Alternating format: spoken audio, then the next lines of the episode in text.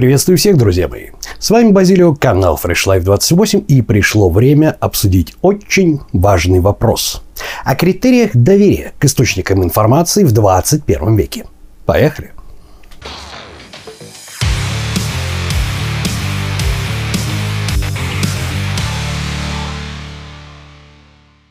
Что же, это ролик из серии плейлиста о когнитивных искажениях. Весь плейлист находится тут. И вкратце я напоминаю. Все дело в том, что а, так или иначе некто Дэниел Кенниман получил Нобелевскую премию. Психолог получил Нобелевскую премию в области экономики. За что? За создание так называемой поведенческой экономики. С 1964 года он изучал когнитивные искажения. Это системные искажения, который системно, не потому что мы глупы, не потому что мы осведомлены, а потому что такова особенность нашего восприятия и работы нашего мозга. Так вот, это системное искажение, когда мозг системно ошибается. То есть, если его поставить по определенные условия, можно посмотреть об этом в начальной самой ролике, то мозг начинает ошибаться. И как раз поведенческая экономика – это наука о том, каким бы образом нам можно было бы впарить все, что угодно, используя способность нашего мозга системно ошибаться. Так вот, противостоять этому делу в 21 веке одна из первоочередных задач. На самом деле, именно поэтому очень часто люди не могут найти правильный метод похудения, не могут открыть свой бизнес, не могут решить какие-то свои проблемы и покупают ненужные им вещи. Продолжать этот список можно бесконечности. Итак, в первом ролике я говорил, что существуют некие базовые базовые когнитивные искажения, изучить которые надо в первую очередь по одной простой причине. Потому что если мы их придерживаемся, если мы системно ошибаемся в этих самых вот базовых когнитивных искажениях, то получается так, что об остальных говорить смысла нету. Мы их не воспримем, мы будем их отвергать, говорить нет, этого нет, это не так и все, вот, вот нет и все. После того, как мы все-таки посмотрели первые ролики о когнитивных искажениях, и мы будем сегодня к ним, я буду делать к ним сегодня отсылочки, пора, собственно говоря, брать быка за рога. И первый, первый самый важный на самом деле вопрос – это кому же верить в 21 веке? Не секрет, что ситуация складывается следующим образом. Если мы посмотрим ролик о том, как стать профессионалом, то вы понимаете, что если вы специалист хороший в какой-то определенной области, то ваша система 1 или ваша внутренняя обезьяна, она вам подсовывает более-менее квалифицированные решения. Совершенно спонтанно. Вы системой 2 из них выбираете. И, в общем-то, вы в выигрыше. Но что делать в том случае, если вам надо решить вопрос, а вы в этом вопросе не специалист? Разумеется, придется искать информацию и придется принимать решения. А вот тут вот нас опять-таки поджидают различного рода методики. Методики вешания лап на вши на уши при помощи стандартных когнитивных искажений, которым наш мозг подвержен. Итак, собственно, берем быка за рога. Кому же верить в 21 веке? Итак, я надеюсь, что посмотрев самый первый ролик по поводу якоря, ответ из серии того, ну это все знают, британские ученые доказали, ну не знаю, все об этом говорят, я всегда это знал, собственно, не прокатывает. Потому что это когнитивное искажение якорь, я о нем рассказывал. Та информация, которая приходит к нам в первую очередь, она, как правило, имеет больший вес и большее значение для нас. Но вот она более узнаваемая. Вообще, на самом деле, есть понятие когнитивной легкости. В число ее входит такое свойство нашей системы 1, как все упрощать. Мы стараемся все упростить, потому что мы не можем знать всю картину мира целиком. Однако нам надо в нем существовать. И вот когнитивное искажение якорь, когда первая самая пришедшая информация, мы за нее цепляемся, она обросла уже связями какими-то ассоциативными, и нам это гораздо проще. Но вот это как раз следствие того, что когнитивная система все упрощает. Да? Система 1, вот эта самая интуитивная система, старается все упростить. Итак, вы уже знаете, что пытаться искать информацию, подтверждающую ваше изначальное знание, которое вы когда-то от бабушки, от дедушки, от соседа в школе получили, это как раз другое когнитивное искажение из ролика 2. И поэтому нам надо искать вообще общую информацию. И ту, которая противоречит нашим убеждениям, которые у нас, к сожалению, всегда будут, потому что мы живем в каком-то информационном поле. И ту, которая противоречит. Наша задача не ошибиться, то есть получить результат. Не купить что-нибудь ненужное, не потратить усилия впустую. Итак, что же делать? Итак, друзья мои, сегодня мы будем говорить о таком понятии, как авторитет. Разумеется, источников в море. Я понимаю, что смотреть телевизор и программу там, не знаю, Discovery, Малышева, еще чего-то никто из нас не будет. Мы будем все ковыряться в интернете в крайнем случае значит, в каких-то справочниках, хотя на самом деле я очень мало знаю людей в 21 веке, которые при возникновении какой-либо проблемы идут в национальную библиотеку, да, и копаются в архивах. В большинстве случаев люди предпочитают использовать интернет. Ну вот, в крайнем случае совещаться с себе подобными людьми. Итак, что же нас здесь поджидает? Поехали! Первая ловушка. Первая ловушка – это группа когнитивных искажений, которые я называю конформизмом. Да? Они относятся к очень-очень далекому прошлому. Да? Если мы хотим поковыряться в истоках, в истоках возникновения этого когнитивного искажения, нам надо обратиться к науке этологии, о которой в списке своих книг я уже очень давно говорил. Я имею в виду труды Конрада Лоренса, который считается основоположником этологии. Ну, а более удобное для восприятия это Десмонд Моррис, книга «Голая обезьяна». Почитайте. Суть заключается в том, что мы испокон веков привыкли жить в стае. И поэтому, когда мы находимся в стае, а, нам присущи некие модели поведения, в том числе при принятии решения, при возникновении информации, да, при оценке какой-то информации, который общим словом называется конформизм. Сейчас я вам объясню, что это такое. Но на самом деле, который очень сильно нас сбивает с толку. Иными словами, когда мы обсуждаем или слушаем обсуждение в группе себе подобных людей, таких же заинтересованных, да, ну вот в получении результата или в получении новой информации, ответы человека, который наиболее уверенно говорит, независимо от того, правда это или неправда, и более того, ответы того человека, которому верит большее число социальной группы, ну вот, оно автоматически имеет увеличивающийся и увеличивающийся вес. Вес влияния на нас. И когда мы начинаем выбирать заранее, даже если мы уверены, что что-то тут не так, решение, которое принимает большинство, кстати, в разных культурах, в разных культурах оно может быть оценено по-разному. Например, в Соединенных Штатах конформизм – это как бы признак слабости, это плохо. А, например, в Азии, таких странах, как Корея и Япония, это признак э, социальной уступчивости, это признак культуры и хороший манер в тон, да, уступчивость. Поэтому на самом деле тут тоже очень много тонкостей. Но тем не менее, тем не менее, высказываемое большинством мнение на нас колоссально влияет. И на самом деле вовсе не факт, что это мнение правильное. Поэтому Давайте я вам сейчас очень кратко, я вообще уже сказал, для того, чтобы этот ролик и вообще большинство моих роликов не были о когнитивных искажениях по два часа, да, я буду опускать доказательную базу. Вы можете совершенно спокойно сами ее найти. Этой доказательной базы, этих эффектов, конкретно этих когнитивных искажений в интернете великое множество. Ну вот, конкретно сейчас я вам небольшой эксперимент расскажу. Э, эксперимент Соломона Аша. Это очень известный эксперимент. Он собирал группу в несколько человек, там порядка 10 человек, из которых испытуемым был всего лишь один, а все остальные были подсадными утками. Он демонстрировал разные линии, разной длины, и, собственно говоря, все, кто были подсадными, говорили заранее неправильный ответ. Так вот, на самом деле, в большинстве случаев, в большинстве случаев, до 90% доходило. Люди, которые четко видели, что ответ этот неправильный, повторяли за большинством.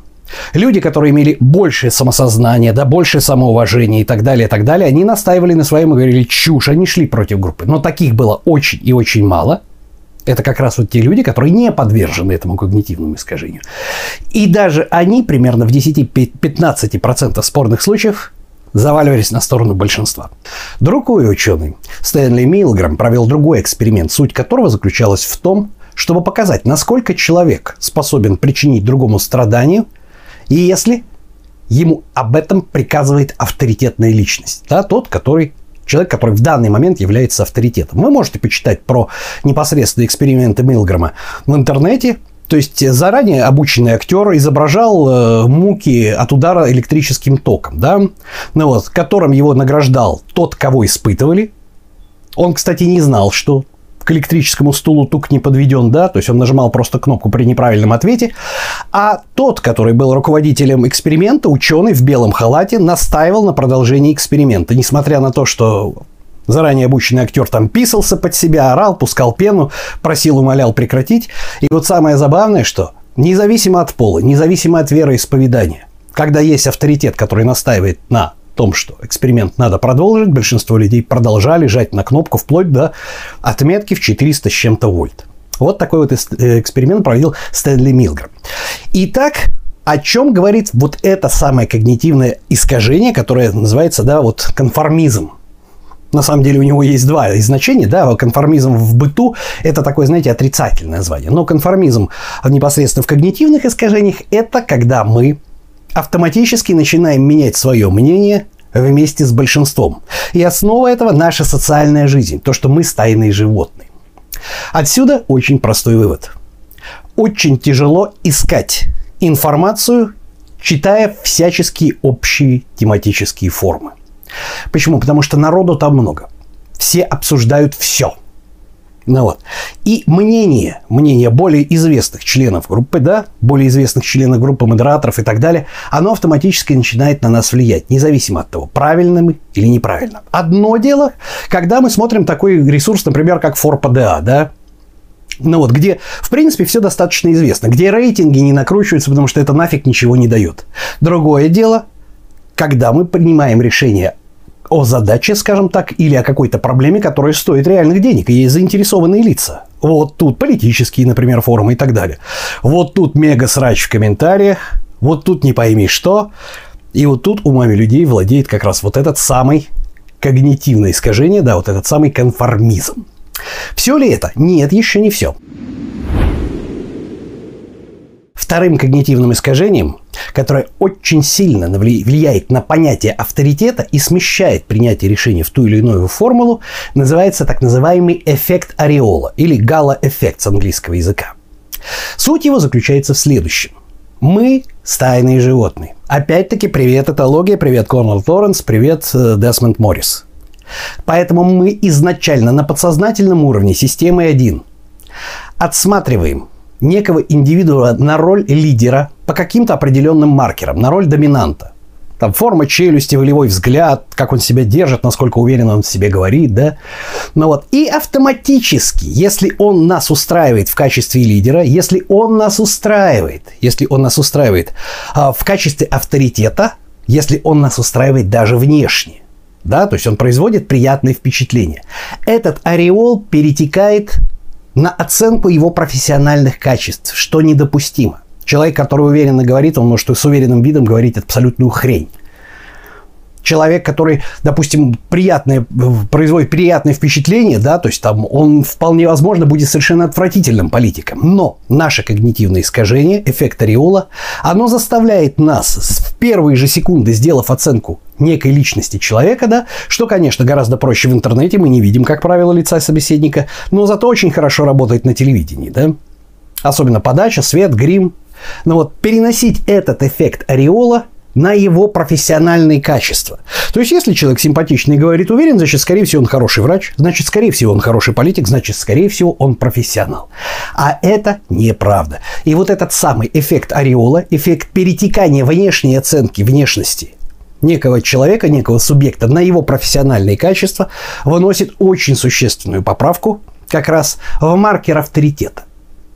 Почему? По одной простой причине. Потому что а, насколько, как я уже сказал, человек будет профессионален, мало коррелирует с тем, насколько он хорошо выглядит внешне, и насколько у него лицевое лицо, и насколько он уверенно говорит. Все ли это? Нет, не все. Итак, как я сказал в самом начале нашего сегодняшнего ролика, Наша система 1 или наша внутренняя обезьяна, она занимается тем, что она постоянно пытается упростить окружающий мир.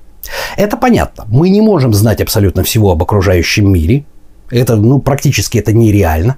Поэтому наша обезьяна, наша система 1, она пытается найти какие-то ассоциативные связи между событиями для того, чтобы сделать их узнаваемыми. Понимаете? Чтобы они не висели в воздухе. И в последующем, когда мы их узнаем, да, пытаться подставить вместо одной задачи более простую задачу. Давайте вспомним мой очень относительно старый ролик о вреде избытка информации. Так вот, зачем система 1 это делает? Как я уже сказал, один из самых главных ресурсов, при которых начинают, и условий, при которых начинают срабатывать когнитивные искажения, это недостаток времени.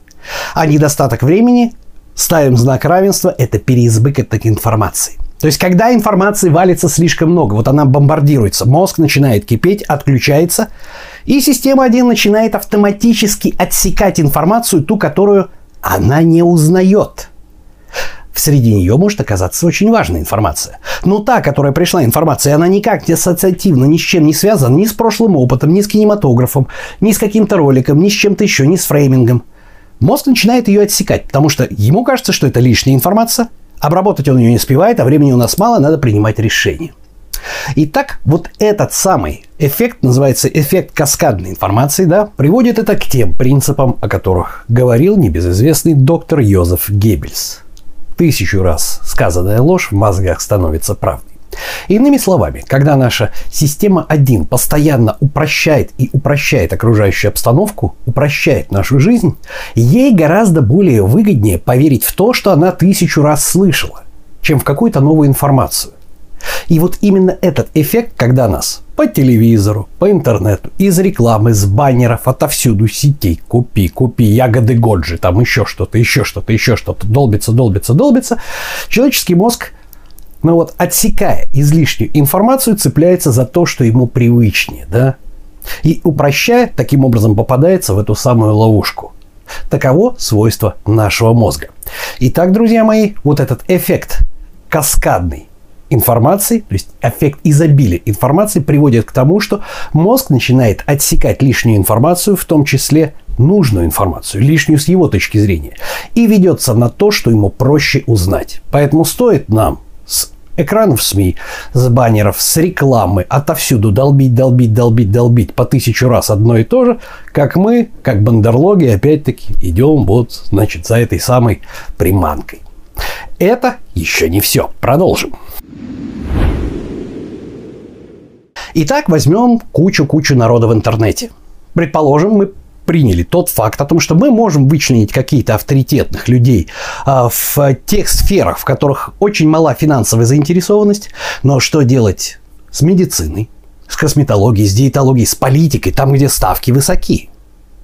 В свое время, в свое время для того, чтобы наделить каким-то определенных людей статусом, статусом профессионала, статусом авторитета, были придуманы различного рода звания. Профессор, кандидат наук, там, э, почетный доктор, обладатель там премии, там, лауреат премии, там, и так далее, так далее, так далее. Врачи очень любили, и бизнесмены очень любили, и многие консультанты очень любили вывешивать в своем кабинете на заднем плане различного рода сертификаты, грамоты, награждения. Это как бы опять-таки глубиной идет, корнями идет в этологию, когда мы жили в первобытном обществе, когда у самца, у которого самые большие клыки, да, самые большие банки, он был доминирующим. Вот эти вот атрибутика, эта атрибутика изначально должна была служить доказательством того, что человек является профессионалом. Однако люди очень быстро, которые изучают поведенческую экономику и когнитивные искажения очень быстро просекли, что достаточно просто завести себе какой-нибудь карманный университетик, давать какие-нибудь липовые бумажки о том, что человек является почетным профессором там Мухасранского забора прессовочного университета, да, для того, чтобы это звучало и для того, чтобы дальше этот человек мог продвигать абсолютно любые идеи. Поэтому, что из этого следует? Следует, к сожалению, то, что в 21 веке аргумент «я профессор», аргумент «я врач», аргумент «я этим 10 лет занимаюсь» не значит ничего. Хотя очень хочется ему поверить. Почему? Потому что так устроен наш мозг. Наш мозг цепляется за некий весовой коэффициент, который ему нужно определить, насколько этому человеку можно верить. И когда э, я слышу, допустим, в качестве аргументов, ну он же профессор, а вы-то кто, да, я сразу вспоминаю замечательный мультик Маугли, да, когда удавка всплывает, так это вы слышите меня, бандерлоги, мы слышим тебя, Ка. И вот, собственно говоря, такие люди очень часто у меня производят впечатление вот этих самых бандерлогов, да, потому что им с телевизора говорят, это сказал профессор, и они, это сказал профессор, дайте мне пять таблеток. Все, мозг отключается. Но в 21 веке, к сожалению, звание профессор, какие-то сертификаты, какие-то регалии практически ничего не значат, потому что нужно еще потратить кучу времени, которого у нас нету, чтобы проверить, не липо ли это и не купленный ли этот профессор. Почему? Потому что все слишком хорошо научились узнавать, что же на нас влияет в качестве непосредственно маркеров авторитета – В том числе знания. В 21 веке это не прокатывает. Так что же делать? Все, секунду. Продолжим. И, наконец, последнее когнитивное искажение, о котором я хочу сегодня поговорить, это неспособность системы 1 работать со статистическими данными. Статистика и теория вероятности, и численные методы решения уравнений для системы 1 это темный лес. Все, она там слаба, она там ошибается практически в 100% случаев всегда. Поэтому самый классический пример, самый классический пример – это перевод Э, частных каких-то частных случаев в общие. Да? Опять-таки, наша система 1, наша вот эта вот система интуитивного распознавания, она мало того, что все упрощает, она пытается везде найти связи, потому что так она строит картину мира. Мы так живем в этом мире, мы пытаемся найти какие-то связи между какими-то событиями. Отсюда и суеверие, отсюда и верование, отсюда все, что угодно – Поэтому, когда я очень часто слышу, ну как же так это не работает? Моя подруга пила вот эти таблетки, ей помогло. С точки зрения статистики это бред сивой кобылы. А конкретно это значит, что у человека была выборка из одного единственного случая. Хорошо, даже из пяти случаев его приятелей. Пять случаев еще не система. Система – это гораздо большие выборки. Вы прекрасно знаете теорию вероятности. Кто не знает, я сейчас расскажу. Да, что чем меньше выборка, тем больше вероятность возникновения в них, казалось бы, совершенно невозможных совпадений. Иными словами, если я подброшу 5 раз монету, какова вероятность того, что она 5 раз выпадет одно и то же? Достаточно высока. Она такая же вероятная, как и выпадение одновременно из пяти выбросов. Там, пяти, двух решек и трех орлов. При пяти бросках. А если я сделаю 5000 бросков? Вот тут выпадение, скажем так, и орла, и решки – оно 50 на 50, и разница будет минимальная, потому что выборка будет большая. Понимаете? Однако люди очень часто любят говорить о том, что моей подруге помогло, моему приятелю помогло, единичный случай. И они пытаются это все распространить на какой-то общий случай, что тоже делать совершенно не стоит. И о чем это говорит? А говорит это о том, что каждый раз, когда мы слышим о каких-либо положительных результатах, нам необходимо не слепо следовать советам, а сначала взять и проверить, есть ли положительные результаты у подобных методик, у этих врачей, у этих тренеров, у такого политического курса в массе случаев. Да? Не единичный ли это случай? Очень хорошо, если это помогло вашей подруге. Очень хорошо, если об этом говорил ваш приятель.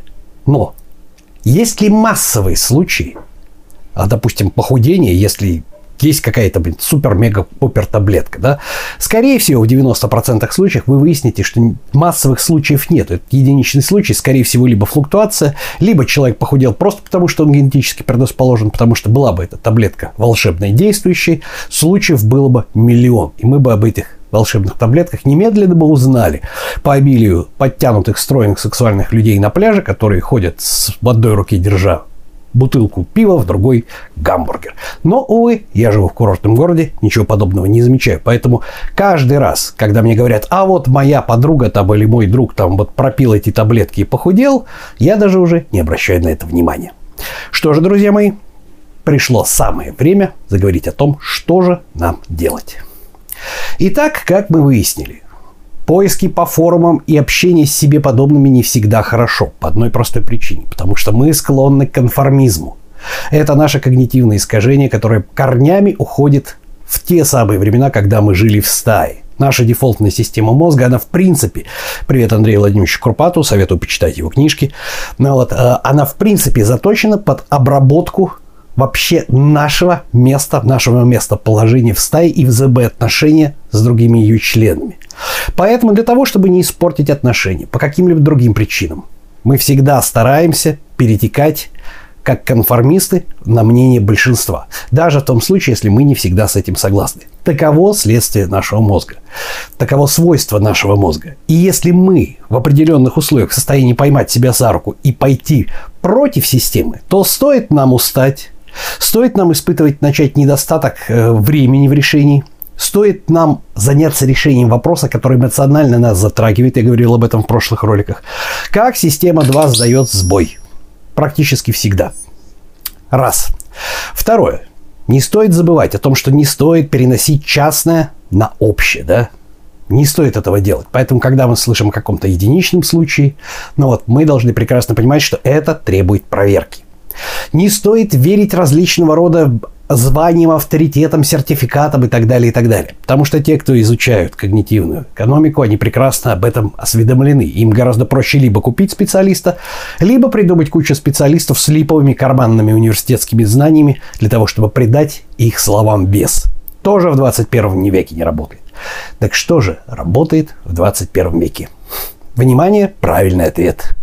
Вспомним старого доброго Карла Маркса. Практика – критерий истины – Итак, абсолютно стопроцентный, стопроцентный вариант рабочей методики, хорошего врача, хорошего тренера, успешного бизнесмена, успешного политика.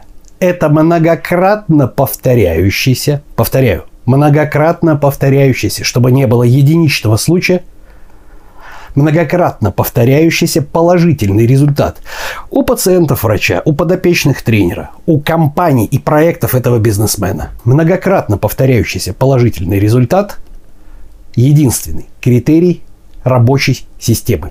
Критерий доверия. Никакие сертификаты, никакие звания, Никакое мелькание в телевизоре, к сожалению, не заменят того самого факта.